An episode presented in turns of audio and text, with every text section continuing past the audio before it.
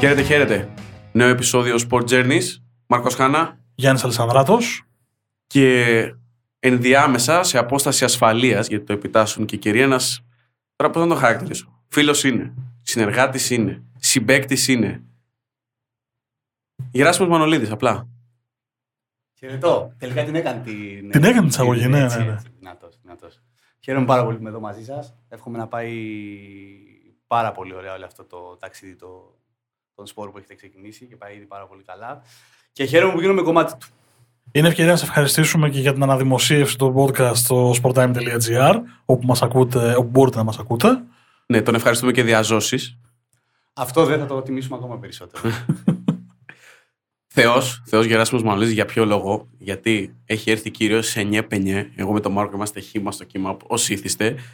Λοιπόν, και έχει ανέβει και 4 ορόφους ο Χριστιανός και έχει και 30 βαθμούς. Μιλάμε για την απόλυτη μοίηση, έτσι. Πώς το είπατε, Γιάφκα. Γιάφκα. Ακόμα ένας μοιημένος στη λίστα. Θα το αφήσω έτσι, ότι έχω έρθει σε 9 για εσάς. Εγώ το μόνο που θα πω είναι ότι με τον Γεράσιμο γνωριζόμαστε πάρα πολλά χρόνια και θα μου ικανοποιήσει και ένα όνειρο που έχω. Να πω νέα τη λέξη μετερίζει. Που την είχα πάντα, ρε παιδί μου, να πω μια κλισεδούρα. Με τον Γεράσιμο λοιπόν γνωριζόμαστε από άλλα μετερίζια για να παίξει και το κλισέ. Και τώρα έχουμε και την ευκαιρία να συζητήσουμε τι. Συζητήσουμε για το Euro. Euro, όχι ένα preview όπως έχετε συνηθίσει να διαβάζετε, αλλά λίγο διαφορετικό. Με μια διαφορετική ματιά. Γι' αυτό έχουμε και το Γεράσιμο άλλωστε εδώ. Πόσο ωραίο θα ήταν να λέγεις κάτι τελείως άκυρο. Από ό,τι κατάλαβα το έχεις πει εσύ, θα το πάρει η Ιταλία. Όχι, έχει υποθεί, είναι καινούριο αυτό. Ότι το πάρει η Ιταλία. Είναι καινούριο, ναι. Πάλι με αποκαλύψει θα δηλαδή. Ναι. Είναι Μίλαν. Υποστηρίζεις στο παγκόσμιο κύπελο Ιταλία. Εντάξει, δηλαδή, τι άλλο ρε φίλε. Παγκόσμιο κύπελο, κάπου μπερδεύτηκες. Στο. Ναι. Euro. Άστο να περάσει. Περίμενε. Μισό. Να τεκμηριώσω την απάντησή μου. Μα είπες να πει κάτι άκυρο και είπε. Σωστό και αυτό. Ωραίο. Λογικό. Να τεκμηριώσω. Το παρήγγειλες, το πήρες. Σωστό. Πάσου. Η Ιταλία, για να μπούμε και στην κουβέντα, μπαίνει στη διαδικασία του Euro λίγο καλύτερα από όταν πήγε στη Γερμανία το 6. Για το 6 το Καλσιόπουλος, οπότε είχαν έρθει τα πάνω κάτω, αλλά και φέτος δεν έχει πάει με τις συγκλονιστικές προσδοκίες. Και εγώ κάτι Ιταλούς, που δεν θα πω νέα όπως σου λέω κανονικά, που πηγαίνουν σε Euro, μου το κόλλησε στο Μουντιάλ, με αυτή τη διάθεση, τους υπολογίζω, πώς το λένε, τους δίνω το credit τους. Άρα να ξεκινήσουμε λέγοντας πιο outsider. Μπορεί να κάνει την έκπληξη. Σωστό. Πάμε, δικό σου. Ποιο outsider μπορεί να κάνει την έκπληξη? Αυτή τη στιγμή, βέβαια, το μεγάλο outsider έχει γίνει φαβορί. Δηλαδή, το να λέμε ότι μια ομάδα σαν το Βέλγιο, που δεν έχει σηκώσει ούτε κύπελο καφέ, για να μπω στα δικά σας τα τέτοια, είναι φαβορί, είναι λίγο οξύμορο. Στα δικά μου τα μάτια και με έναν Αζάρ που δεν ξέρουμε πώς θα είναι και με τον De Bruyne που κοβαλάει μια δύσκολη χρονιά, γιατί τελικά δεν ξέρουμε αν είναι πετυχημένο αυτό που κάνει η City ή όχι. Εννοείται το ποδόσφαιρο που παίζει ο Guardiola είναι πετυχημένο, αλλά εν πάση περιπτώσει κατάλαβα τι θέλω να πω. Δεν πήρε πάλι το Champions League. Το φέρει και σε βάρος ο ίδιος ο De Bruyne.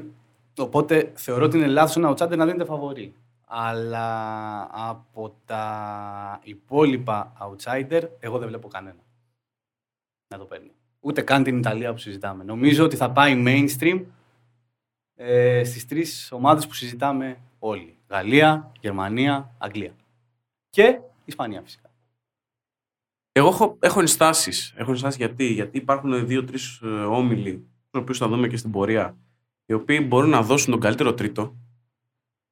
Και έχω πολύ μεγάλη περιέργεια να δω ποιοι θα είναι αυτοί οι καλύτεροι τρίτοι. Δεν τον μπερδεύει πολύ το πράγμα.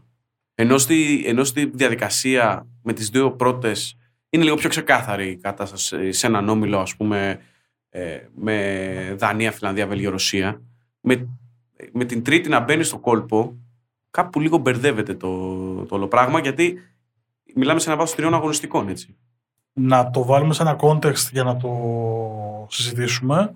24 ομάδες, 6 όμιλοι των 4, περνάνε στους 16 οι 2 πρώτοι και από τους 6 ομίλους οι 4 καλύτεροι τρίτοι με ειδική βαθμολογία. Γι' αυτό λέει και ο Γιάννης ότι θα τον μπλέξει το πράγμα, το ποιες ομάδες θα. Ο Γιάννης είναι πιο μπροστά από όλους μας. έχει χαρακτηρίσει αυτό το Euro Mundial που είναι ούτως ή άλλως αυτό το Euro περίεργο. Γίνεται το 2021 και το ακόλουμα το λέμε το 2020.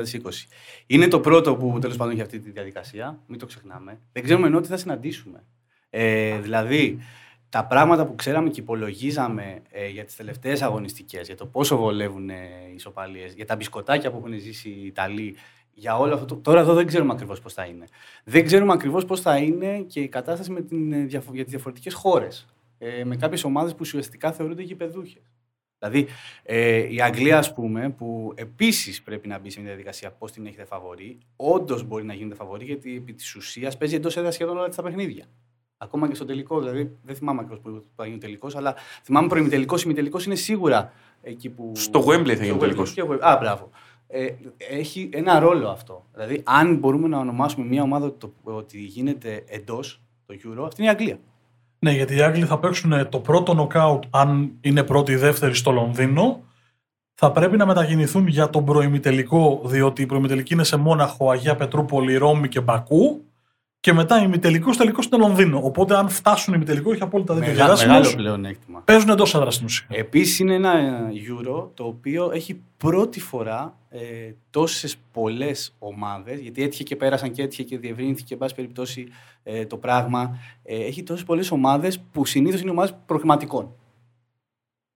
Δηλαδή, πάρα πολλές ομάδες. Είτε αυτές, είτε μιλάμε για τα Σκόπια, είτε μιλάμε για τη Φιλανδία, οποιαδήποτε, αν το δείτε, κάθε όμιλος, με εξαίρεση φυσικά αυτόν τον όμιλο που, εντάξει, το Γερμανία, Ουγγαρία, Γαλλία και Πορτογαλία, που και εκεί η Ουγγαρία, στη νεότερη, σε πάση περιπτώσει, versions του Euro, δεν τη θεωρείς ομάδα που παίρναγε.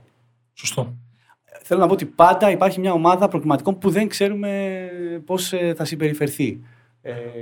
Και υπάρχει ένα ζήτημα. Μα ακόμα και οι ομάδες που δεν είναι προκριματικών, όπως οι Ρώσοι, οι Σουηδοί, οι Πολωνοί, πρώτη φορά μαζεύονται όλοι μαζί. Γιατί συνήθως ήταν 16, οπότε ήταν τα grand favori συνήθως στα τελικά και συμπληρώνονταν από 5-6 ομάδες, όπως η Ελλάδα το 4, οι Ελβετοί που το διοργάνωσαν το 8 κτλ. Και έβγαινε το τουρνουά. Τώρα με τις 24 έχουν πάει όλοι οι συχνοί πελάτες και κάποιες ομάδες προγραμματικών. Το μπλέκει πολύ το πράγμα. Άρα όμως, για να απαντήσουμε σε αυτό που λέμε ότι αν υπάρχει κάποια outsider, είναι πολύ πιθανό με τη διαδικασία του τρίτου να βρεθεί ένα outsider στους 16. Πάρα πολύ πιθανό. Παράλληλα, βέβαια, να πούμε ότι ελαχιστοποιούνται και οι πιθανότητες να μείνει εκτός νοκάουτ κάποιο φαβορί. Απλά στους 16, στο ένα μάτς, είναι πιθανό. Δηλαδή, ας πούμε, δεν μπορώ να βρω τρόπο να δώσω έστω και 1% η Ουγγαρία να τρυπώσει στην 30 σε αυτόν τον όμιλο. Δεν μπορώ να δω κανένα τρόπο. Είναι ο μόνος όμιλος όμως που έχει αυτή την ίδια συγκρασία. Εννοείται. Στους υπόλοιπους λες ότι βλέπω πιθανό τον πρώτο. Ξεχωρίζει και κάποιος δεύτερος, αλλά το 3-4 θα είναι ανοιχτό. Ναι. Μπορεί να κρυφθεί και στο μεταξύ τους, δηλαδή. Ναι. Κοίταξε, είναι μια διοργάνωση που έχει πολλά ερωτηματικά. Γιατί είναι μια διοργάνωση η οποία έχει αρκετά ταξίδια για τις ομάδες. Έχει διαφορετικές παραμέτρους. Δηλαδή, στο Μπακού με το Wembley μπορεί να δούμε διαφορά κόσμου, ας πούμε. Να έχει 40.000 στο Wembley, γιατί πάνε με τις ποσοστώσεις. Κάθε γήπεδο είναι διαφορετικό. Μπορεί να είναι 40.000 στο Wembley, 40.000 Άγγλοι. Γιατί υπάρχουν οι περιορισμοί των ταξιδιών λόγω της πανδημίας. Είναι τόσες πολλές διαφορετικές παράμετροι που εγώ προσωπικά το συμπέρασμά μου είναι ότι ή θα δούμε μια απολύτως φυσιολογική εξέλιξη όπου τα φαβορεί πιο δυνατές ομάδες θα φτάσουν μέχρι τέλους και θα σκοτωθούν μεταξύ τους για τη θέση στον τελικό και το τρόπαιο, ή που θα δούμε το πιο θεαματικό γύρο εφάμιλο του 4, ας πούμε. Εγώ Ελλάδα δεν βλέπω. Εννοώ περίπτωση Ελλάδας, έτσι. Μια ομάδα δηλαδή που να μην την περιμένουμε με τίποτα και να κατακτήσει το Euro, παρότι, γιατί, ωραία τώρα κάνουμε λίγο αστεϊσμό για την Ιταλία, δεν θα πέσουμε κατά σύννεφα άμα η Ιταλία πάρει το Euro. Εννοώ ότι, ναι. Έχει καταβάλει το 68. Οι φίλοι μου οι Ατζούροι. Έχει ένα Μουντιάλ το 6 όμως. Ενδιάμεσα έχει δύο Μουντιάλ, το 82 και το 2006. Δεν λέει κανείς όχι. Έχει αλλά... και τελικούς στο Euro. Το 2000. Αλλά το τρόπο έχει το πάρει από το 1968. Σωστό. Αν Σόνι και Ντε δηλαδή μου βάζε το μαχαίρι στο λαιμό να σου πω μια ομάδα τύπου Ελλάδας που θα μπορούσε να κάνει τέτοια έκπληξη, θα πήγαινα στο δικό μου το μετερίζει, δηλαδή Αυστρία ή Ελβετία, που ξέρω ότι έχουν πάρα πολύ καλούς ποδοσφαιριστές. Δεν καταφέρνουν συνήθως να γίνουν ομάδα και να υπηρετήσουν αυτό το πράγμα, γιατί έχει και μια εξήγηση αυτό, γιατί περισσότεροι είναι μετανάστες που έχουν πάρει την υπηκότητα και αγωνίζονται εκεί. Μπορεί να είναι μια εξήγηση, μπορεί να είναι και μια δική μου θεωρία, αλλά εν πάση περιπτώσει δεν το έχουν καταφέρει ως τώρα. Αλλά από άποψη ρόστερ, αν τα δείτε, είναι ομάδες που μπορούν σε ένα παιχνίδι να κοντράρουν ακόμα και τους Γάλλους, ακόμα και τους Γερμανούς, ακόμα και τους Άγγλους.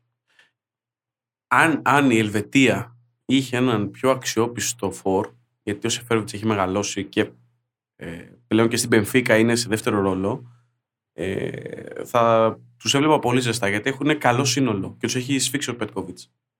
Έχουν δηλαδή μονάδες καλές, αλλά είναι και, άμα τους και στα προκριματικά είναι πολύ καλό σύνολο. Και έχουν και την αδυναμία μου, έτσι, στο τέρμα, το Ζόμερ. Πείτε με γραφικό, αλλά αν έπρεπε να βρω μια τέτοια ομάδα, θα την έβρισκα πιο εύκολα στη Σουηδία, αν υπήρχε ο Ζλάταν. Ναι, βέβαια. Έχοντας δει τι έκανε και στη Μίλαν, που στην ουσία, επειδή την παρακολουθώ λόγω αγάπης προς τους Ρωσονέιου, θα σου πω ότι για ένα χρόνο ολόκληρο, από πέρυσι το Γενάρη μέχρι φέτος το Γενάρη, την τραβούσε ο Ζλάταν μόνος του, όχι μόνο με τα γκολ του, αλλά με το attitude, με τη mentality, με το εγώ είμαι ο καλύτερος και οφείλετε να είστε καλύτεροι για να πάμε καλύτερα εδώ. Αν τον είχαν υγιεί, εγώ τους Σουηδούς τους έβλεπα. Ναι. Όπως βλέπω τους Πολωνούς, που έχουν τον Λεβαντόφσκι. Δηλαδή, είναι μια ομάδα που ο Λεβαντόφσκι βάλε 42. Στη 42 του Bundesliga. Έχει βάλει 42 γκολ φέτος. Αν έχει τη φόρα, κανείς δεν μπορεί να μου πει ότι σε έναν όμιλο όπως είναι ο Ισπανία, Σουηδία, Πολωνία, Σλοβακία, δεν θα βγει δεύτερη Πολωνία. Και μετά στους 16 θα πρέπει να πετάξεις έξω σε μονό παιχνίδι. Και τον Πάολο Σόλα στον παγκό. Σωστό. Παίζει ένα ρόλο σαν προσωπικότητα. Ακριβώς. Δηλαδή, εμένα αυτός ο όμιλος της Ισπανίας μου βγάζει ότι μπορεί να δούμε κάτι. Απ' την άλλη, να σου πω τι γίνεται. Αυτό που ο Γιάννης προηγουμένως. Για να συμπληρώσω αυτό που είπες, βέβαια.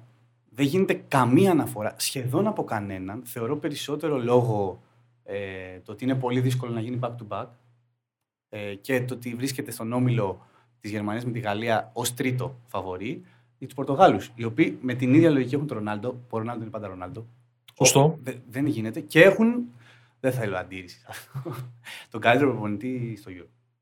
Συμφωνώ απολύτως. Δηλαδή είναι μακράν. Δηλαδή, νομίζω εγώ ότι ο Φερνάντο Σάντος είναι ένα μυαλό αυτή τη στιγμή που σε σχέση με τους υπόλοιπους 23 έχει ένα πλεονέκτημα. Συμφωνώ απολύτως. Και έχει και πιο, μαζί με το Λέβ ίσως, τις πιο πολλές παραστάσεις από το υψηλότερο των επίπεδων. Μουντιάλ, Euro, κατακτήσεις. Χωρίς να βγάζω εκτός την καλύτερη μεταγραφή που έχει κάνει το Βέλγιο τα τελευταία χρόνια, που είναι ο Μαρτίνεθ 100%. Πολύ σωστό. Νομίζω ότι ο Φερνάντος Σάντος έχει ένα πλεονέκτημα. Εγώ έχω πει σε παλαιότερο επεισόδιο, νομίζω μπασκετικό κιόλας. Δεν θυμάμαι αν είναι. Γιατί ο Ερμός είναι το μεσαίο μας όνομα, όπως καταλαβαίνεις. Ναι, ότι ο Φερνάντος Σάντος και ο Αντρέα Τρινκέρι είναι οι δύο προπονητές που έχουν περάσει από την Ελλάδα και έχουν αδικηθεί περισσότερο από όλους. Θες από τον τρόπο που έφυγαν, θες από τα σχόλια που πήραν. Τον άνθρωπο τον φωνάζαμε Καρπουζά. Αυτό πήγα να πω. Και μόνο που έχουμε αποκαλέσει το Σάντος Καρπουζά από το Εστορίλ, έστω και για πλάκα. Νομίζω ότι από το Σάντος βγήκε. Ναι, κάπως έτσι. Δηλαδή, έστω και για πλάκα που το συζητήσαμε πριν από 15-20 χρόνια. Πάβει η κουβέντα, δεν έχει να πούμε κάτι.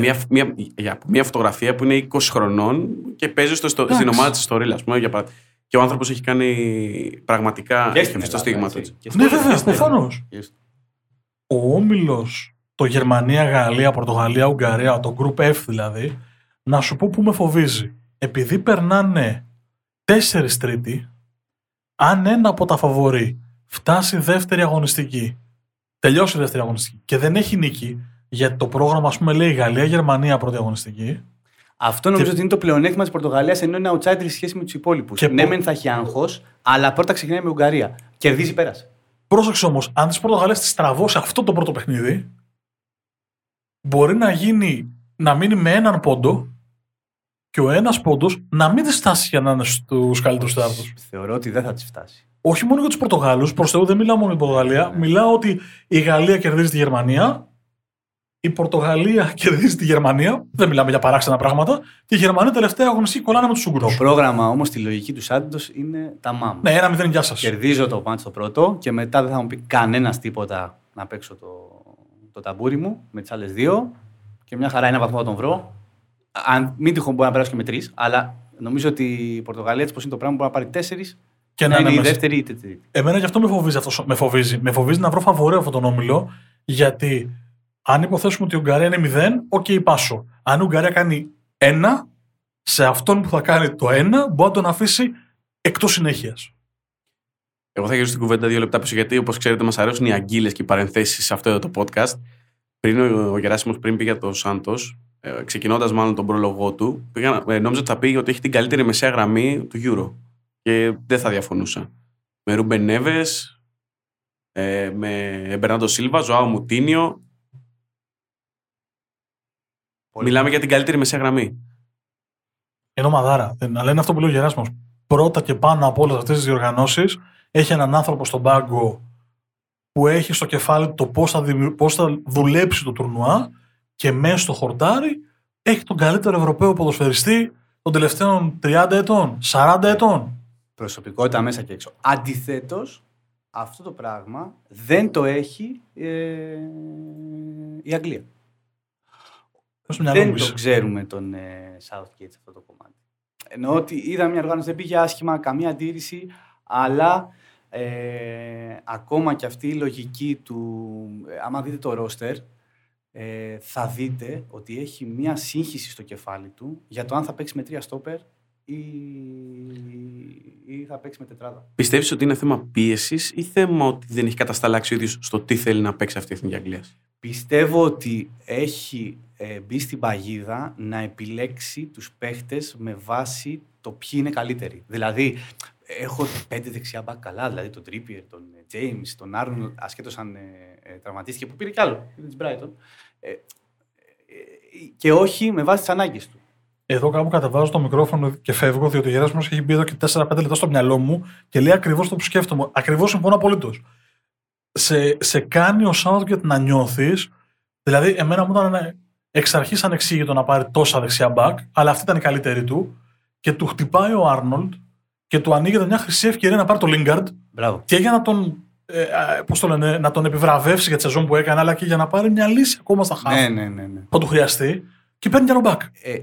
Δείχνει ότι. Εντάξει, υπήρχε μεγάλη πίεση. Ποιον θα διαλέξει, ποιον θα αφήσει έξω. Είναι και ο Walker, το ξέχασα. Είναι όλοι, αλλά ο Τρίπιερ ή ο Walker με τον Guardiola και τον Σιμεώνε σε City και Ατλέτικο που γενικώς τα αλλάζαν τα συστήματα και έχουν τη δυνατότητα να παίξουν σαν, σαν τρίτο στόπερ δεξιά. Όμως πόσους τέτοιους να πάρεις? Γιατί εφόσον σου δίνει τη δυνατότητα να έχεις ένα παίκτη που θα παίξεις και στις δύο θέσεις, τον μπλέκεις τόσο πολύ στο κεφάλι σου, Σόνι και Ντε, για να τους χωρέσεις και να τους πάρεις όλους. Εγώ πιθανολογώ ότι θα παίξει με 3 στόπερ. Και το Walker μέσα δεξιά. Και θα παίξει με 2 fullback. Γιατί δεν έχει και βάθος επιλογών στα εξάρια. Δηλαδή πλην του Henderson που δεν ξέρουμε πώς θα είναι. Γιατί έχασε αρκετά μεγάλο κομμάτι στο τέλος της σεζόν. Δεν βλέπω. Ο Declan Rice δεν μπορεί να σταθεί ως βασικός σε αυτό το επίπεδο, όσο ταλέντο κι αν έχει. Και όλοι οι υπόλοιποι είναι περισσότερο 8-10 παρά 8 προς το 6. Να το θέσουμε λίγο έτσι, έστω και αδόκιμα. Συμφωνώ. Εγώ θα την πω την αμαρτία μου για την Αγγλία με το μάτς που κάνει ο Reece James στον τελικό του Champions League. Δεν μπορώ να φανταστώ πώς γίνεται να μην είναι αυτός το βασικό δεξί fullback, δεξί back, πες το όπως θες. Ναι, έχει κάνει super σεζόν ο Τρίπιερ στην Ατλέτικο, το δέχομαι. Ναι, ο Walker εξελίσσει το παιχνίδι του χρονιά με τη χρονιά και το βλέπεις με τη σιγουριά που παίζει. Αλλά παιδιά, το match που κάνει ο Reece James στον τελικό που έχει εξαφανίσει όποιον και αν έστειλε ο Guardiola εκεί αριστερά, στο δείχνει μόνο το άθλημα, το ποδόσφαιρο, η φόρμα, ότι είναι σε τρομακτική κατάσταση. Μόνο. Δεν μπορεί να μην είναι αυτός δηλαδή το βασικό δεξιμπακ.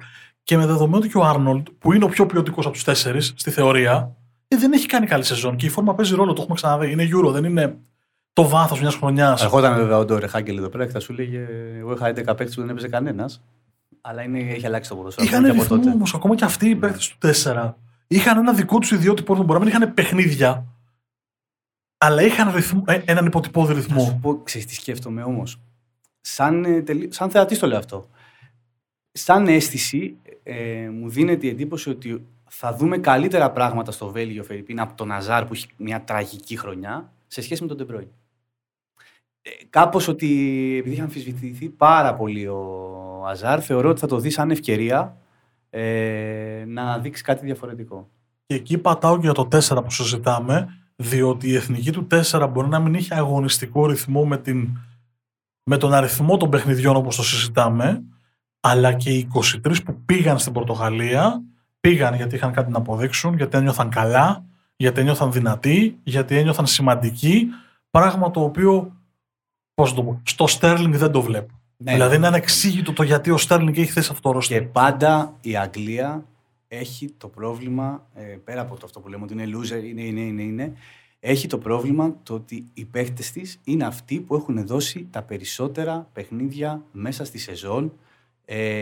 Και αυτό στο Euro, σε μια διοργάνωση λίγων ημερών που παίζει το μεγάλο match back to back, που δεν μπορεί. Το λιγότερο οξυγόνο στο κεφάλι κάποια στιγμή έρχεται και σε βρίσκει. Δεν υπάρχει περίπτωση. Ακόμα και σε επίπεδο, αν το δούμε Europa League και Champions League, είχαμε δύο Αγγλικές και την United.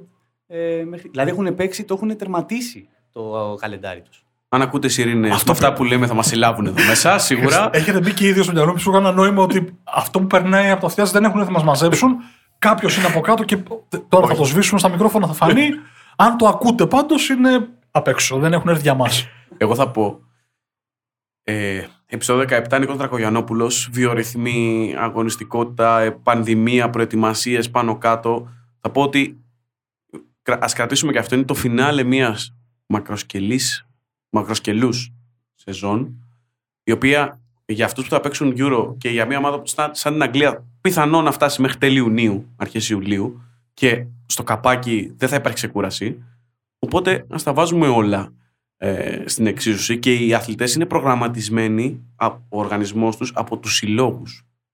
Για να κλείσουμε το κομμάτι της Αγγλίας, τσεκάρω λίγο το πρόγραμμά της και είναι το χειρότερο που μπορούσε να της τύχει. Τι εννοώ? 13 Ιουνίου μεσημέρι παίζει με τους Κροάτες.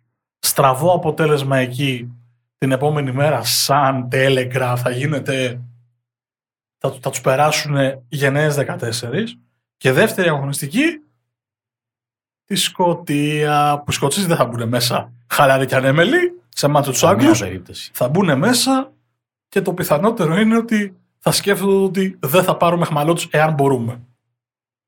Δηλαδή η Αγγλία, ενώ ο όμιλός της είναι βατός για φαβορί, δεν είναι εύκολος. Δεν έχει μάτς που λες τρία ποντάκια.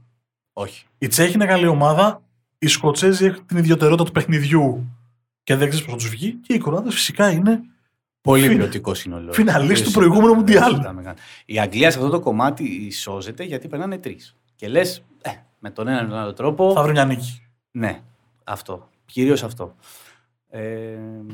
Προσωπικά, για να σας πάω κι αλλού, επειδή έτυχε και όπως ξεφυλίζω το περιοδικό που έχουμε εδώ για το Euro. Εξαιρετική δουλειά να πούμε. Να το πενέψουμε λίγο. Να το διαφημίσω. Βέβαια. Πες μας. Product placement. Πάμε, εδώ είμαστε τώρα. Λοιπόν, έχουμε κλασικά, όπως κάνουμε πάντα στο Sport Time με τις ειδικές εκδόσεις, τον οδηγό για το Euro 2020 με όλα αυτά τα ωραία πράγματα που θέλουμε και για λόγους αρχείου και επειδή μας αρέσουν και επειδή μας αρέσει το χάρτη, και ρόστερ, καλεντάρι, γήπεδα, τους Έλληνες που πάντα βάζουμε εισαγωγικά γιατί είναι αυτοί που έχουν περάσει από τα μέρη μας και θέλουμε να πάντα έχουμε μια αναφορά, αυτούς που θα λείπουν και όλα πάνω, τα θεματάκια. Δεν κυκλοφορεί με την εφημερίδα. Μπορείτε να το βρείτε ανά πάσα στιγμή στο περίπτερο με το παιδικό περιοδικό που έχουμε. Το Sport Time Kids θα είναι όλο το μήνα στα περίπτερα, ή και ηλεκτρονικά, άμα θέλετε, και μέσω του sporttime.gr και του macbox.gr που είναι το e-shop μας. Μπορείτε να το πάρετε. Και επειδή ο Γεράσμος δεν θα το πει, γιατί είναι η φύση του να μην το πει, θα το πω εγώ όμως. Σε εποχές όπως η συγκεκριμένη, το να παίρνεις στα χέρια σου μια έκδοση με ωραίο χαρτί, με χρωματισμένη όπως πρέπει, με το χρώμα παντού, μια πολύ πολύ προσεγμένη έκδοση, δεν θα το πει ο ίδιος, το λέω εγώ και δεν πειράζει. Όσοι μας ακούτε ξέρετε ότι έχουμε μια ιδιαίτερη αγάπη για το χαρτί, το οποίο δυστυχώς φθήνει όσο περνάνε τα χρόνια. Αλλά προσπαθούμε να το συντηρούμε. Ακριβώς. Νομίζω ότι τέτοιες προσπάθειες είναι αυτές που του δίνουν πνοή. Θα το βρείτε λοιπόν στα περίπτερα. Θα βάλουμε και στην περιγραφή το link για το e-shop, αν θέλετε να το αγοράσετε ηλεκτρονικά, για να το έχετε στο αρχείο σας. Και κάτι μας έλεγε για τη Γαλλία. Ναι, η μεγάλη κουβέντα ότι όλος ο κόσμος βλέπει Γαλλία. Ο περισσότερος, εν πάση περιπτώσει, ακόμα και στις σχηματικές εταιρείες, αν το δούμε, είναι φαβορί. Η επιστροφή του Μπενζεμά την έκανε τρομερό φαβορί. Είναι η ομάδα που έχει πάρει το Μουντιάλ. Δεν ξέρω, δεν μου κολλάει ότι μπορεί μέσα στον ίδιο πάνω κάτω, όχι ακριβώς αιώνα, αλλά εν πάση περιπτώσει πολύ σύντομα να κάνει το back-to-back με Μουντιάλ και Euro. Και γενικότερα πάντα το πρώτο φαβορί, εγώ δεν το πιστεύω. Δεν θα γίνει δηλαδή η Ισπανία του 8, του 12, του 10. Πολύ unique. Τα έκανε... Η Γαλλία το έχει ξανακάνει πότε ήταν, το 2000, όχι, το 98-2000. Είναι πολύ πρόσφατο. Δηλαδή, άμα πεις ότι η Ισπανία μπορεί να το ξανακάνει αυτό τόσο σύντομα, δεν το βλέπω. Η Γαλλία έχει τη μαγιά και όπως έγινε και η γραφικότητα του 8, την καλύτερη αφρικανική ομάδα. Όχι, το λέω ότι, εν πάση περιπτώσει, οι παίχτες της, όντως είναι το ρόστερ, είναι το πιο πλήρες. Αυτό ήθελα να πω, ότι κοιτάς το ρόστερ και λες, βρέζουν μια αδυναμία, παιδί μου, που χτυπάει στο μάτι. Με την είσοδο του Μπενζεμά στο ρόστερ. Θα γίνω κακός τώρα. Κοίτα, τώρα θα πήγα τον τερματοφύλακα. Κοίτα. Όχι, το ύφος του. Όχι, θα πω για τη μεσαία γραμμή. Γιατί πλέον του Καντέ, ο Ποκμπά δεν έχει κάνει καλή σεζόν. Είναι άλλος με την εθνική όμως. Είναι πολύ διαφορετικός. Το δέχομαι, αλλά εγώ μιλάω με αγωνιστικά κριτήρια με αυτά που έχω δει. Είναι άλλος ο Ποκμπά που είδαμε στο Παγκόσμιο Κύπελλο και άλλος ο Ποκμπά ο φετινός. Δεν ξέρω τι θα δούμε. Ο Λεμάρ δεν μου γεμίζει το μάτι. Ο Τολισό δεν έχει κάνει κάτι φέτος. Okay. Γενικότερα από τη στιγμή που πήγε στην Bayern είναι μέτριος. Ο Ραμπιό είναι χαμένος στη Juventus, παρότι έκανε καλούτσικες σεζόνες, αλλά σε ένα πολύ κακό φεγγάρι της Juventus. Ο Σισοκό αγνοείται, ας μην το συζητήσουμε. Ο Κομάν, είναι μια επιλογή για τα άκρα. Και μένει ο Καντέ. Πάλι ο Καντέ θα τρέχει για όλους. Αν αυτό αρκεί, περιμένω. Θα φανεί στο γήπεδο, αλλά πόσο. Εσύ μιλάς θεωρητικά για τους τρεις που είναι στο κέντρο του γηπέδου, αυτό που εμείς παλιά λέγαμε ξαροχτάρια. Ναι, πάλι όμως το ρόστερ εδώ φαίνεται ότι είναι με 3 στόπερ. Ναι. Γι' αυτό λέω ότι θα είναι 2 αυτοί που θα παίξουν λογικά στο κέντρο της. Και ο ένας θα είναι ο Καντέ και πιθανότατα ο άλλος θα πρέπει να είναι κάποιος που την τζουλάει. Λογικά ο Ποκμπά. Δεν μπορώ να σκεφτώ. Αυτό λέω. Για μένα θα συμφωνήσω μαζί σου μόνο σε αυτό. Στο ότι αν ο Ποκμπά δεν είναι καλός, γιατί αυτός θα τσουλάει την μπάλα, η Γαλλία μπορεί να εμφανίσει προβλήματα σε αυτό που λέμε, και είναι και αυτά οι ωραίοι καινούργιοι όροι, στο build-up από την πίσω γραμμή, δηλαδή από την άμυνα προς τους επιθετικούς. Τώρα, παιδιά, στα φτερά ή στις πτέρυγες. Οι πτέρυγες είναι πάρα πολύ δυνατές. Με Κομάν, Μπεν Γεντέρ, Τουράμ, Γκριεσμάν. Παιδιά, είναι Εμπαπέ. Δεν νομίζω βέβαια ότι θα υπάρξει ομάδα που θα την παίξει ανοιχτά την Γαλλία. Γιατί, ας πούμε, το κάνει η Αργεντινή, αν θυμάστε, στο Μουντιάλ και εκτέθηκε. Ναι. Μετά τα υπόλοιπα παιχνίδια τα πήρε πιο δύσκολα.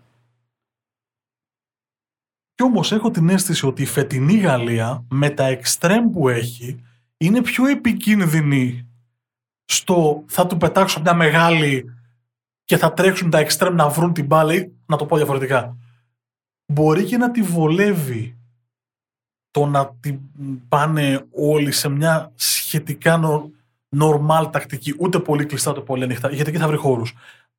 Αν οι ομάδες, όπως το λες, κλειστούν πολύ πίσω, μπορεί να αντιμετωπίσει προβλήματα. Αλλά έχει το ένας μέναν. Σύμφωνο. Έχει το ένας μέναν, δηλαδή. Δεν είναι αρκετό σε ένα τουρνουά. Θα σου δώσει λύσεις και σε μεγάλο παιχνίδι, αλλά δεν είναι δεδομένο ότι θα βρεις πάντα τις προϋποθέσεις ή ότι μία φάση σε ένα μάτς θα γίνει γκολ. Εγώ θεωρώ ότι επειδή το ξέρουν πολύ καλά και ότι δεν θα παίξουν ντεμή, θα παίξουν κλειστά.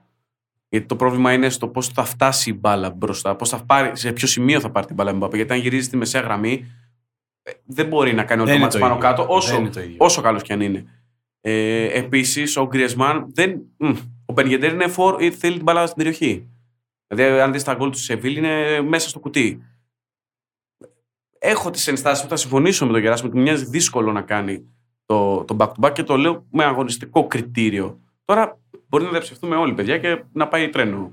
Και να πω εγώ την γραφικότητά μου, να μου αφαιρώσετε το δίπλεπτο Γεράσιμος. Νομίζω ότι το μεγάλο φαβορί είναι η Γερμανία. Αλλά το πιστεύω. διότι έχουν λύσει όλα τους τα εσωτερικά, που είναι τεράστια ζητήματα. Δηλαδή, ειλικρινά, μετά την Αγγλία ίσως, είναι η Ομοσπονδία με το περισσότερο παρασκήνιο. Δεν υπάρχει αυτό το πράγμα. Το ότι φεύγει ο Λέβε, έρχεται ο Φλικ την επόμενη, εν πάση περιπτώσει, αμέσως μετά από αυτό το τουρνουά, είναι ανακουφιστικό για τον κόσμο, για τους παίχτες. Είναι. Ναι. Δεδομένα. Ποτέ δεν το πιστέψανε. Σπύρο μου τη διάλογα, βέβαια, έτσι. Δεν έχει καμία σημασία. Ο δαλτής κόσμου φεύγει. Έβαλε 7 γκολ στους Βραζιλιάνους. Και τώρα πιστεύω θα είναι και ο ίδιος ήρεμος με το μένω, φεύγω, δεν κάνω. Η Γερμανία έχει και την ιδιότητα μετά από μια τεράστια αποτυχία να επανέρχεται, γιατί στο Μουντιάλ αποκλείστηκε από την Κορέα, την Νότια Κορέα, έτσι, που είναι τεράστια αποτυχία. Δεν το συζητάμε καν. Έχει επιτέλους τον Βέρνερ και τον Χάφερτς πιο ψημένους, αν και ο Βέρνερ ακόμα δεν, αλλά εν πάση περιπτώσει δεν είναι το ίδιο πράγμα. Και σε σχέση με αυτό που είδαμε στα προκριματικά, έχει επιστρέψει ο προπονητής της ομάδας, δηλαδή ο Μίλλερ, και που εκφράζει όλη την Βαβαρία και την Bayern. Και αν κάνετε λίγο στο μυαλό σας εικόνα τα παιχνίδια της Παρί με την Bayern, ασχέτως αν πέρασε η Παρί, που είναι η κατάσταση εχμαλωσία, ξεκάθαρα. Εντάξει, τώρα πέσαμε στην περίπτωση να πνίξει ένα γκολ ο Νόιερ, να χάσουν πάρα πολλά γκολ. Ό,τι έκανε ο Εμπαπέ έγραφε. Είχε κάποια πράγματα, αλλά νομίζω ότι έτσι όπως είναι πλέον η δομή της και χωρίς να υπάρχει το βάρος ότι πρέπει να το πάρεις, θα την βοηθήσει πάρα πολύ. Το ύφος του Μίλλερ, νομίζω, προς τον Γκομάν, προτελευταία φάση του παιχνιδιού στο Παρίσι, που αντί να τη γυρίσει ο Γκομάν στο Μίλλερ που είναι στο πέναλτι, εκτελεί μόνος του και έχει γυρίσει ο Μίλλερ και το κοιτάει με έναν τρόπο που λες, το πιο πιθανό είναι ότι θα τον φάει ζωντανό. Δεν υπάρχει περίπτωση. Έχει αυτό το χάρισμα αυτός ο παίχτης που δεν μπορείς να βρεις, ρε παιδάκι μου, να πεις ότι τον θυμάμαι για κάτι ή ότι είναι τόσο χρήσιμος, έτσι, να θυμάσαι στιγμιότυπα, αλλά κάπως βρίσκει τον τρόπο, τα κάνει όλα από λίγο, τα κάνει καλά, είναι απαραίτητος, μπριζώνει τους υπόλοιπους. Θες να είναι αυτό το γραφικό ότι ρε, εσείς είμαστε Γερμανία, εδώ σοβαρευτείτε. Είναι πολύ απαραίτητος και εγώ όταν το έβλεπα, πήγε ο Κόβατς στην Bayern να τον βγάλει off, εν τέλει στην αρχή μου φαίνονταν πάρα πολύ σοφή η επιλογή, ότι είχε κάνει τον κύκλο του. Όμως ο Φλικ τον επανέφερε και άλλαξε όλη η Bayern. Νομίζω ότι είναι ο συνεχιστής του Καν, του Έφενμπεργκ, αυτής της σχολής Γερμανών ποδοσφαιριστών. Μπορεί να είναι και από διτηριάκιας. Μπορεί, ναι. Σίγουρα βασικά είναι. Αλλά και αυτό παίζει το ρόλο του. Αυτόν πρέπει να τον έχεις καλά. Για να κάνω τη σύνδεση τώρα, γιατί αυτό είναι που με τρώει και το περιμένω να πει τη Γερμανία, να το ρωτήσω εξ αρχής. Θα βάλουν τον εγωισμό τους κάτω από τον Λεύ για την ομάδα? Γιατί για μένα σε κάθε διοργάνωση αυτό είναι το θέμα της Γερμανίας. Το ότι τα αποδυτήρια, επειδή είναι κρατεά πάντα, πολλές φορές, ας πούμε, στην τελευταία μεγάλη διοργάνωση ήταν ξεκάθαρο. Βλέπα τον Νόιερ να παίζει παγκότερα, να βγαίνει στο κέντρο και να κάνει χαζομάρες που είναι ξεκάθαρα έλλειψη παντελού σεβασμού και στον προπονητή, έτσι. Και γι' αυτό ξεκίνησα και σε ερώτησα αν θα είναι σωτήριο για τη Γερμανία το ότι ξέρουν ότι φεύγει, ή τώρα που φεύγει, εντάξει, η διοργάνωση είναι. Πάμε στο ρολόι να τελειώνουμε, θα φύγει αυτό, θα έρθει ο άλλος και έχουμε χρόνο για το Μουντιάλ. Αυτός είναι ο ενδιασμός μου για τη Γερμανία. Επειδή για τον Μίλλερ ίσως είναι τελευταία, για τον Νόιερ, για τον Χούμελς. Που είναι η Γερμανία με την άποψη που λέμε των αποδυτηρίων, δηλαδή το πώς την κρατάνε. Νομίζω ότι τους καινούριους, τους χρήσιμους καινούριους, το Σανέ, τον Γκίμιχ, τον Βέρνερ, τον Χάφερτς, όλους αυτούς, τον Κορέτσκα, που έχει επίσης εξελιχθεί πάρα πολύ. Νομίζω ότι θα τους πάνε πολύ δυναμικά. Και μιλάμε και εδώ για ένα τρομερό ρόστερ. Βγάζεις, δεν ξέρεις τι κάνεις. Τρομερό. Το κοίταγα τώρα, δηλαδή το Κρος, Κίμι, Χάβερτ στο κέντρο. Και για να μπω στα ποδοσφαιρικά του Γιάννη. Νάμπρι, έχει ό,τι θέλει. Και άφησα έξω τον Κοντογκάν. Για να μπω στα ποδοσφαιρικά του Γιάννη, που δεν μπορεί να πει κανένας μας, σας το λέω εγώ. Παίζει 5 θέσεις μαζί. Έχει την καλύτερη μεσαία γραμμή και την πιο πλήρη. Αν δείτε το κέντρο, είναι το πιο πλήρες μακράν. Δεν ξέρεις ποιον να διαλέξεις στην κυριολεξία. Διαβάζω έτσι όπως τους βλέπω στο ρόστερ. Κίμιχ, Χάβερτς, Κρος, Γκορέτσκα, Γκιντογκάν, είναι πέντε παίχτες που παίζουν αυτό το 6-8. Τα χαφ. Δηλαδή, και ποιο είναι να αφήσεις έξω παίζουν τώρα το σκόρερ του τελικού Champions League που αναγεννήθηκε το τελευταίο κομμάτι της σεζόν. Τον Γκρος, ο οποίος για μένα είναι η απόλυτη υπολογιστική μηχανή στο κέντρο του γηπέδου. Τον Γκορέτσκα που είναι σε χρονιές εκτόξευσης. Ή τον Γκουντογκάν που ξεκίνησε να βάζει γκολ το Δεκέμβριο και ξέχασε να σταματήσει. Έτσι ακριβώς. Και αυτό το πλεονέκτημα που έχει αυτός ο όμιλος, γιατί μπορεί να είναι πολύ δύσκολος να περάσεις, είναι ότι σου εξασφαλίζει στη φάση των 16 ότι δεν θα πέσεις πάνω η Γαλλία στη Γερμανία, φερειπίν, η Γερμανία στη Γαλλία και ακόμα και στην Πορτογαλία. Δηλαδή, σπάει το ταμπλό. Ακριβώς. Σε πάει λίγο πιο βατά, αν τυχόν περάσεις τον όμιλο, στην οκτάδα. Δηλαδή, αυτός που θα περάσει από αυτόν τον όμιλο, κατά πάσα πιθανότητα, είναι σαν να έχει περάσει από τη φάση των 16 κατευθείαν στον προημιτελικό. Η Γερμανία έχει μια σχετικά νεανική σύνθεση, δηλαδή έχει πολλούς 95 και μετά ή 93 και μετά, έχει λίγες παλιοσυρές και έχει ποδοσφαιριστές οι οποίοι έρχονται από σεζόν εξέλιξης. Ανέφερε και ο Μάρκος και ο Γεράσιμος μερικούς, εγώ θα πω και τον Ζήλε, που έχει τρομερή εξέλιξη με τον Φλικ στην Bayern. Έχει την είσοδο του Μουσιάλα, άγουρος ακόμα, αλλά έρχεται, είναι μόλις 18 ετών, πήρε και ευκαιρίες στη Bundesliga. Έχει το Neuhaus. Γενικότερα έχει παίκτες οι οποίοι έρχονται. Και όποιος έχει άγνωστες λέξεις, οι περισσότεροι, είναι και από τη Λειψία που έχει επίσης πατήσει καλά. Και πρέπει να σημειώσουμε ότι οι Γερμανοί μπορεί να έχουν από τα 5-6 μεγάλα φαβορί τους περισσότερους παίκτες από το εγχώριο πρωτάθλημα. Ναι, δεν είναι εύκολο ο Γερμανός να φύγει από την Bundesliga. Και ακριβώς επειδή από το εγχώριο πρωτάθλημα είχαν λιγότερη καταπώνηση σε σχέση με τους Αγγλούς, σε σχέση με τους Ισπανούς, που και αυτοί παίζουν στην Αγγλία οι περισσότεροι, αλλά τέλος πάντων ή τους Βέλγους που και αυτοί παίζουν στην Πρέμιερ στη Σερία.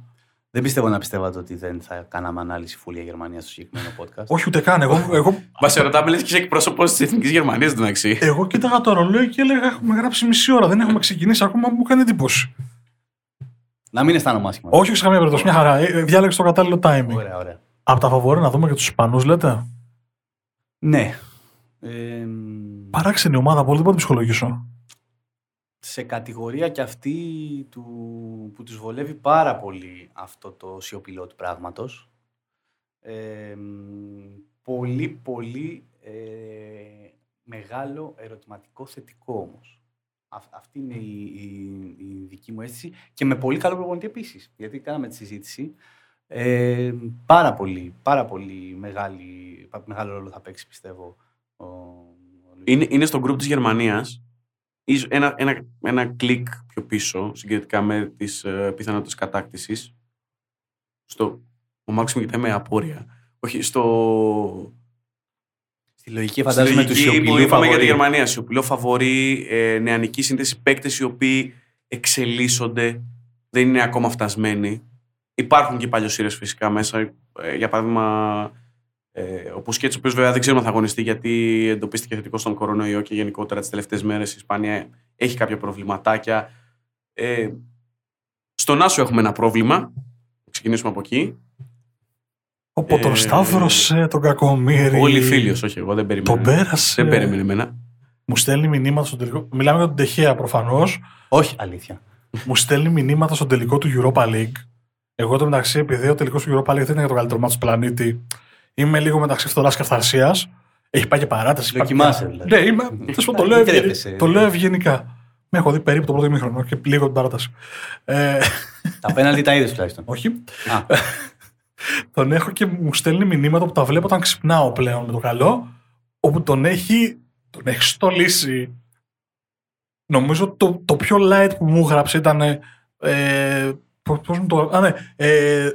Δεν πετυχαίνει γαϊδούρη στην ανηφόρα. Ωραίο. Το πες, το γράψες. Μου αρέσουν αυτά τα. Έχω γράψει και πιο χοντρά. Θέλω να κάνετε και ένα podcast κάποια στιγμή με όλα αυτά τα ωραία κλισέ που λέμε. Όχι τη βομολογία. Τα ωραία. Αυτό. Γιατί πήγαμε έχει πολλά πιπ. Όχι. Είναι, τα χωρίς. Είναι πολύ χρήσιμα. Έχουμε να είναι μαζεμένα κάπου. Ας είναι και δεκάλεπτο. Έτσι. Έχουμε υποσχεθεί σε αυτούς μας ότι κάποια στιγμή θα βγάλουμε τις απόπειρες να ξεκινήσει ένα επεισόδιο που καταλήγει με ένα σαρδάμ επικών διαστάσεων ή καταλήγει με ένα χάσιμο του ρυθμού μας επικό, το οποίο αν το βάλεις χτυπάει σε γραφικότητα ό,τι μπορείς να φανταστείς. Οπότε το έχουμε κρατήσει, αλλά μάλλον θα το έχουμε μονταρισμένο στο τέλος της σεζόν, να είναι όλη η πρώτη σεζόν έτσι. Μιλάει ο Μάρκος και δεν τον κοιτάω, γιατί κοιτάω το ρόστερ της Ισπανίας, έχει πολλά στοιχήματα. Ναι. Πολλά στοιχήματα. Δηλαδή, αυτά που μας έδειξε π.χ. ο Μορένο με τη Villarreal, μπορεί να τα κάνεις σε υψηλότερο επίπεδο. Αν μπορεί, μιλάμε για έναν παίχτη ο οποίος μπορεί να κάνει τη διαφορά. Ο Φεράν Τόρες που ήταν η πρώτη του σεζόν στη City και στα μάτς που ήταν στα μέτρα ήταν εξαιρετικός, αλλά όταν ανέβηκε το level δεν θα είναι στο Euro ο παίχτης που περιμένουμε. Έχει ο Πέδρη που γίνεται πάρα πολύ μεγάλη συζήτηση στην Μπαρσελόνα για αυτόν. Έχει πάρα πολλά στοιχήματα τα οποία δεν ξέρω αν είναι έτοιμοι να παίξουν. Γι' αυτό και οι απουσίες, αν δεν παίξει ο Μπουσκέτς ή τώρα που λείπει ο Ράμος. Η Γερμανία φερειπίν έχει και τους παλιούς για να οδηγήσουν τους νεότερους. Στην Ισπανία δεν υπάρχει τόσο πολύ αυτό. Ο Κόκκες στην ουσία και ο Χλικουέτα είναι βλέποντας γρήγορα το ρόστερ της. Κοιτάξτε, η μεσαία γραμμή λύσεις θα βρεθούν. Εγώ πιστεύω ότι και ο Ρόδρυ και ο Φεραν Τόρες ίσως μπαίνοντας λίγο στο μυαλό του Λουισ Ενρίκε και να μην είναι οι βασικές επιλογές. Να πάει σε πιο παιγμένα παιδιά. Ναι, να βάλει τον Αλκάνταρα που τον ξέρει πάρα πολύ καλά, να βάλει τον Κόκε, τον Όλμο, ο οποίος έδειξε και στα προκριματικά του παγκοσμίου ότι είναι σε καταπληκτική κατάσταση. Ακόμα και Όλμο είναι στοίχημα, βέβαια, έτσι. Ξεχωρίζει, ψιλοκάνει διαφορά στη Λειψία. Μου έκανε όμως διαφορά, επειδή τον είδαμε και με την εθνική ομάδα στα προκριματικά του παγκοσμίου και στα δύο παιχνίδια με τον Παρακαλούτσα, ήταν ο παίκτης ο οποίος κάνει τη μεγάλη διαφορά σε αυτή την Ισπανία.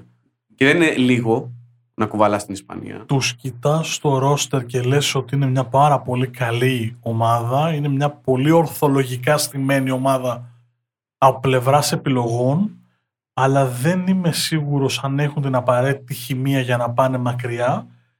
Και εδώ, ορμόμενος από αυτό που είπε ο Γεράσιμος στο ξεκίνημα για την Αγγλία, η Ισπανία έχει 3 μάτς στη Σεβίλη. Αυτό μπορεί να τη βοηθήσει πολύ στο να βρει ρυθμό. Δηλαδή δεν θα είναι σε αχαρτογράφητα νερά, σε ξένα ύδατα, βρείτε ένα κλισέ και βάλτε το, εγώ θα συνεχίσω να λέω γιατί αυτός είμαι, σε ένα Euro κάπου στο Βέλγιο, στην Ιταλία ή οπουδήποτε. Έχει 3 μάτς στη Σεβίλη που μπορεί να τη βοηθήσουν να βρει ρυθμό και να πάει. Αλλά συμφωνώ απόλυτα και με τον Γιάννη και με τον Γεράσιμο, το ρόστερ έχει πολλά παραπάνω στοιχήματα από όσα θα μπορούσε να αντέξει μια top class ομάδα για να φτάσουμε στο τέλος του δρόμου. Απλά είναι ομάδα συνόλου και έχει και έναν προπονητή που μπορεί να διαχειριστεί πάρα πολύ και να καλοπώσει αγωνιστικά πολύ καλά ένα σύνολο. Δεν έχει βεντέτες, δεν έχει ιστορίες. Είναι low profile περισσότεροι. Οπότε είναι πιο εύκολα διαχειρίσιμη. Εκπλήξεις είδαμε. Ομάδες από το κάτω ράφι. Εκπλήξεις δεν μ' άφησε να πω εγώ τη δικιά μου. Την προσωπική μου άποψη. Εγώ δεν σ' άφησα. Εγώ πιστεύω αν υπάρχει μια έκπληξη από όλες αυτές που μπορεί να κάνει το μπαμ, είναι η Δανία. Το πες. Ωραία. Εκπλήξεις είδαμε λοιπόν, γιατί έχει το τροχικό σύστημα διακοπτή. Να ρωτήσω κάτι. Είπε Δανία. Είπε Δανία. Ναι. Καλά είπε. Δανία. Λοιπόν, ναι, Δανία. 11 Ιουλίου θα τα πούμε. Λοιπόν. Θεωρώ ότι και στην τετράδα να είναι, έχεις κερδισμένο στοίχημα από μένα. Δεν θέλω καν να. Δεν περίμενα κατάκτηση. Λέω ότι θα είναι η ευχάριστη έκπληξη του τουρνουά αυτό. Να δω. Μισό. Συγγνώμη. Με τις παρακαλώ. Να θυμηθώ τον όμιλο. Μπορεί και να μην περάσει. Τόσο πολύ. Ναι. Και εγώ θεωρώ ότι είναι καλή ομάδα η Δανία. Πάντως το δίνω του Γιάννη αυτό να ξέρεις. Δεν το δίνω. Του δίνω ότι είναι καλή ομάδα. Αλλά έχει όμιλο παράξενο. Κρατάτε πισινές. Έχει παράξενο όμιλο. Δηλαδή και οι Φιλανδοί και οι Ρώσοι είναι αυτό το. Θα είναι στο ίδιο περίπου επίπεδο, οπότε μπορεί να βρεθεί ξαφνικά με 1 πόντο και 1/4. Μα το ζητούμενο είναι ότι είναι στο ίδιο επίπεδο. Δεν έχει ούτε Αγγλία, ούτε Ισπανία, ούτε Γερμανία να διαχειριστεί. Είναι το δεύτερο φαβορί. Δοκιμάζω για 4η φορά και ελπίζω να τα καταφέρω. Εκπλήξεις λοιπόν είδαμε. Ομάδες από το κάτω ράφι μπορεί να πάνε καλύτερα. Και που λες Γεράσιμε. Η Δανία. Είδαμε. Τα φαβορί τα είδαμε. Γεράσιμε, τι μπάλα θα δούμε σε αυτό το γύρο. Τι μπάλα θα δούμε. Τι ερώτηση είναι τώρα αυτή. Για τη Δανία που λέμε. Πολύ περίεργο αυτό το κομμάτι. Θεωρώ ότι θα δούμε καλό ποδόσφαιρο, γιατί θα υπάρχει λιγότερο σχέση με άλλες διοργανώσεις. η ανάγκη του αποτελέσματος με δεδομένο ότι από τις 24-16 που περνάνε, από τις 24 θα δούμε να αγωνίζονται, 2 στις 3 αντί για 1 στις 2 περνάνε. Είναι σημαντικό. Οι περισσότεροι και προπονητές αλλά και παίκτες θα προσπαθήσουν να το κάνουν με ποδόσφαιρο και όχι με την λογική της βαθμοθηρίας. Από αυτή την άποψη θεωρώ καλό. Τα ταξίδια δεν μου λένε κάτι σαν προβληματισμό, γιατί οι ποδοσφαιριστές είναι συνηθισμένοι σε αυτό το μοτίβο και δεν θα είναι και τόσο πολύ συχνά. Δηλαδή ακόμα και οι Γερμανοί ή οι Άγγλοι όταν χρειάζεται να παίξουν εντός σύνορων έχουν ταξίδι. Περισσότερες φορές όταν είναι εκτός έχουν ταξίδι. Η επιστροφή του κόσμου που θα την καταλάβουν ακόμα περισσότερο στο πετσί τους τώρα θα δώσει μια έξτρα όθηση. Νομίζω θα δούμε πολύ καλό ποδόσφαιρο και κλασικά όλες αυτές οι άγνωστες λέξεις και οι ομάδες που δεν γνωρίζουμε ή παίκτες που αυτή τη στιγμή δεν έχουμε καν στο νου μας ότι θα μας απασχολήσουν θα είναι το στοιχείο τους πιο έντονο από ποτέ. Θεωρώ ότι θα μπορούσε να πάει ένα ακόμα πιο βήμα αυτή η ιστορία με το Euro και τον σκέφτηκε ο Πλατινί, την άφησε λίγο στη μέση, να έχουμε περισσότερες ομάδες. Κυρίως θέλει περισσότερα μάτια και περισσότερα νοκάουτ. Θα μπορούσε να είναι και 32. Και να είναι η λογική δηλαδή των προκριματικών πιο χαλαρή, να περνάνε από τα προκριματικά που λέει ο λόγος και όλοι οι 3 πρώτοι, και να είναι 8 όμιλοι των 4, κλασικά οι 2. Νομίζω ότι θα πήγαινε πολύ καλύτερα και η Ευρώπη είναι η μοναδική ήπειρος που μπορεί να το κάνει με άνεση αυτό, γιατί έχει πολλές καλές 55 ομάδες, είναι ακριβώς. Και δεν έχετε ανάγκη, στο Copa America φωνάζουμε και 2 από εδώ και να το κάνουν, ή ακόμα και στη Βόρεια Αμερική. Νομίζω ότι το Euro μπορεί να γίνει κάτι ακόμα πιο κοντά στο Mundial και να έχουμε ανά 2 χρόνια πολύ μεγάλη οργάνωση. Αλλά για να στο κλείσω, νομίζω ότι θα δούμε πάρα πολύ καλό ποδόσφαιρο. Επόμενη ερώτηση. Τώρα θα πάμε σε αυτό το. Και να στο εξηγήσω. Γιατί αρχίζει και φοριέται το 3 stopper men, αλλά αρχίζει να φοριέται με τον τρόπο που πρέπει.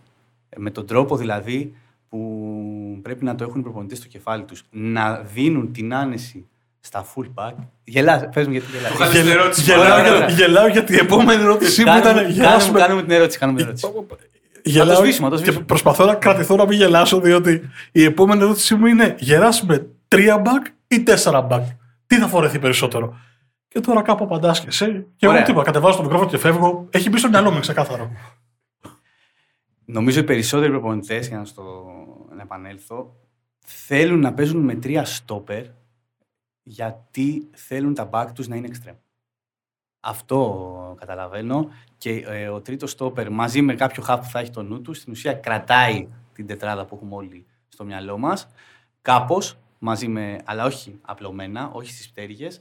Και φέρνει πλάτος και στο build-up και κυρίως όταν επιτίθεσαι, δηλαδή κάνουμε μια συζήτηση για τον James στον τελικό. Δεν είναι μόνο ότι τους έσβησε, είναι ότι ήταν και συνέχεια πολύ κοντά. Τα συνεπείς σε όλα. Ακριβώς. Συνεχίζοντας το μάθημα ποδοσφαίρου που ξεκίνησε ο Γεράσιμος, το οποίο, συγγνώμη, του διέλυσα τον ειρμό προσπαθώντας να κρατηθώ να μην γελάσω. Δεν το βλέπετε και αυτό καμιά φορά θέλει και κάμερα. Έχω γυρίσει να μην τον κοιτάω γιατί δεν θέλω να τον επηρεάσω να γελάσει. Και κοιτάω τα κασκόλ και προσπαθώ να μην γελάσω εγώ. Και τελικά με κοιτάει και γελάμε μαζί. Αλλά δεν έχει σημασία, γι' αυτό το θέλαμε έτσι. Συνέχισε, Γιάννη, σε διέκοψα. Η νέα version του 3-5-2 ή 3-4-3 επί της ουσίας, ποια είναι η εξέλιξη από το παλιό Libero που λέμε ότι στα 3 stopper. Αυτός παίζει στο κέντρο, δεν παίρνει μέτρα πίσω, παίζουν στην ευθεία και απλά ο half λειτουργεί ως 4ος. Δεν έχετε δηλαδή να κουμπώσει ως 3ο στόπερ και να υπάρχει και λίμπερο. Αυτή είναι η διαφορά. Τεχνικά δεν έχω τη γνώση που έχετε εσείς ιδίως ό,τι αφορά τους σχηματισμούς στο ποδόσφαιρο, αλλά η αίσθησή μου είναι ότι τα τελευταία 20 χρόνια βάλαμε τόσους πολλούς παίχτες στο κέντρο του γηπέδου, 6άρια, 8άρια, 6,5άρια, box to box, που κάποια στιγμή οι προπονητές έψαξαν να βρουν τρόπο να αποσυμφορήσουν αυτό το χώρο, δημιουργώντας άλλες ευκαιρίες ανάπτυξης. Έτσι μου φαίνεται εμένα, ξαναλέω, χωρίς να ξέρω την τακτική που εσείς οι δύο σίγουρα ξέρετε καλύτερα. Γίνεται πιο επιθετική η φύση του παιχνιδιού. Όταν αφαιρείς τα κλασικά back σε ένα 4-4-2, ας πούμε, όπου ο κύριος ρόλος σου στο γήπεδο είναι να αναχαιτίζουν τις αντίπαλες επιθέσεις, άντε και να τσουλάμε λίγο το τόπι στις πτέρυγες, δημιουργούν περισσότερες επιθετικές προϋποθέσεις.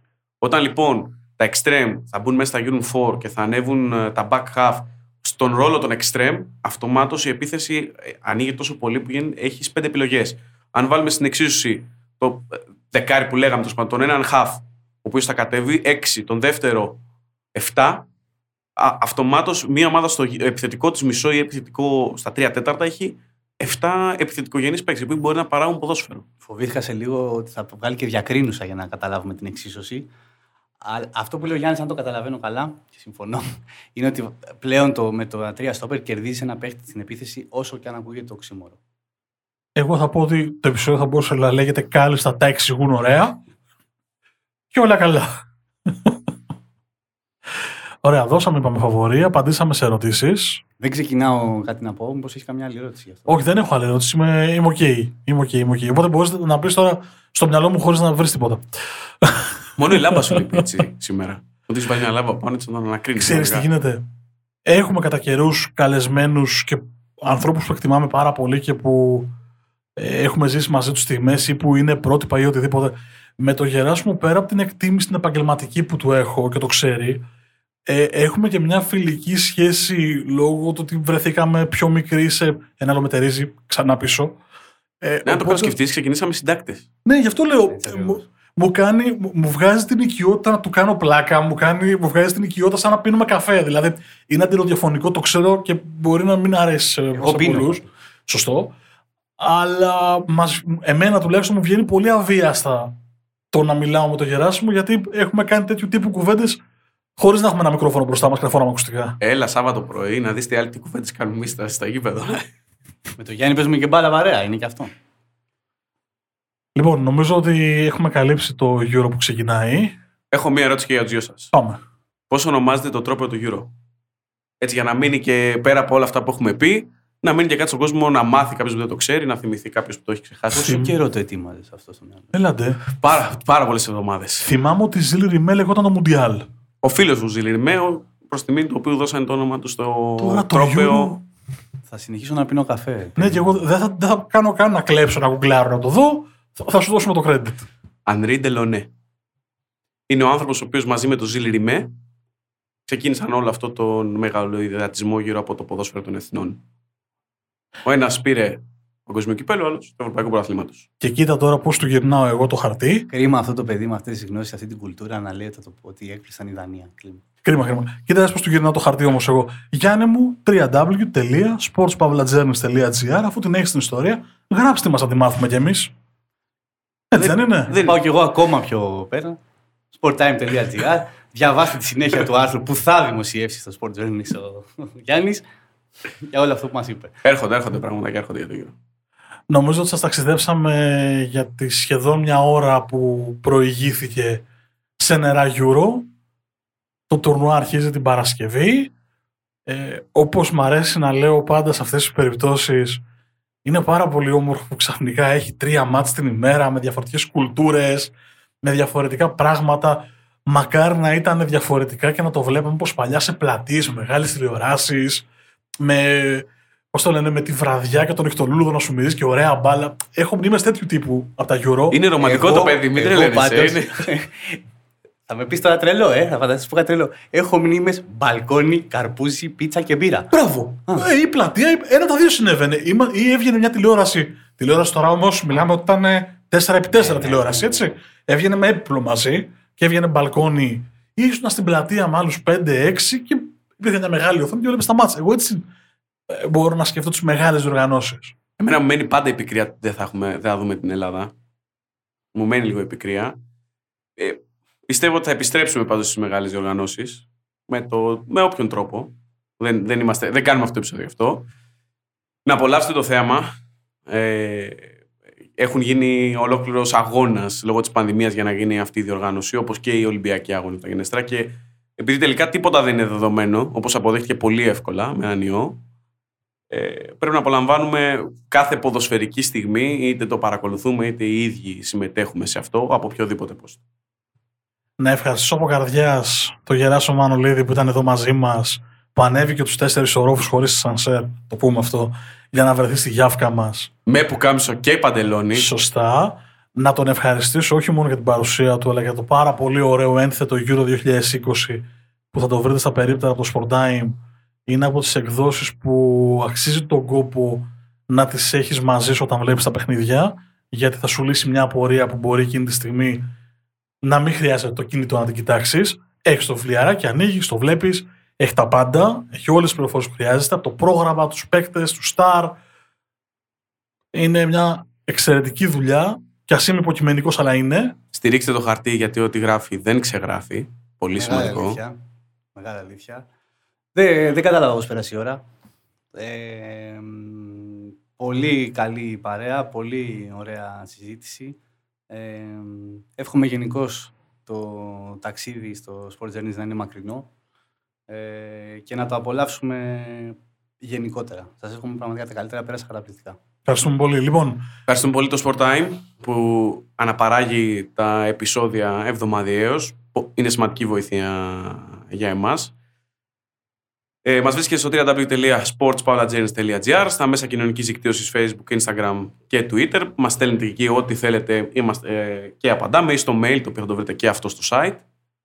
Εγώ θα βάλω για ένα quiz κάτω από αυτό το επεισόδιο. Γράψτε μας ποια στιγμή Euro σας έχει μείνει χαραγμένη στο μυαλό και που ξέρετε μπορεί να την ακούσετε σε λίγες μέρες από τώρα.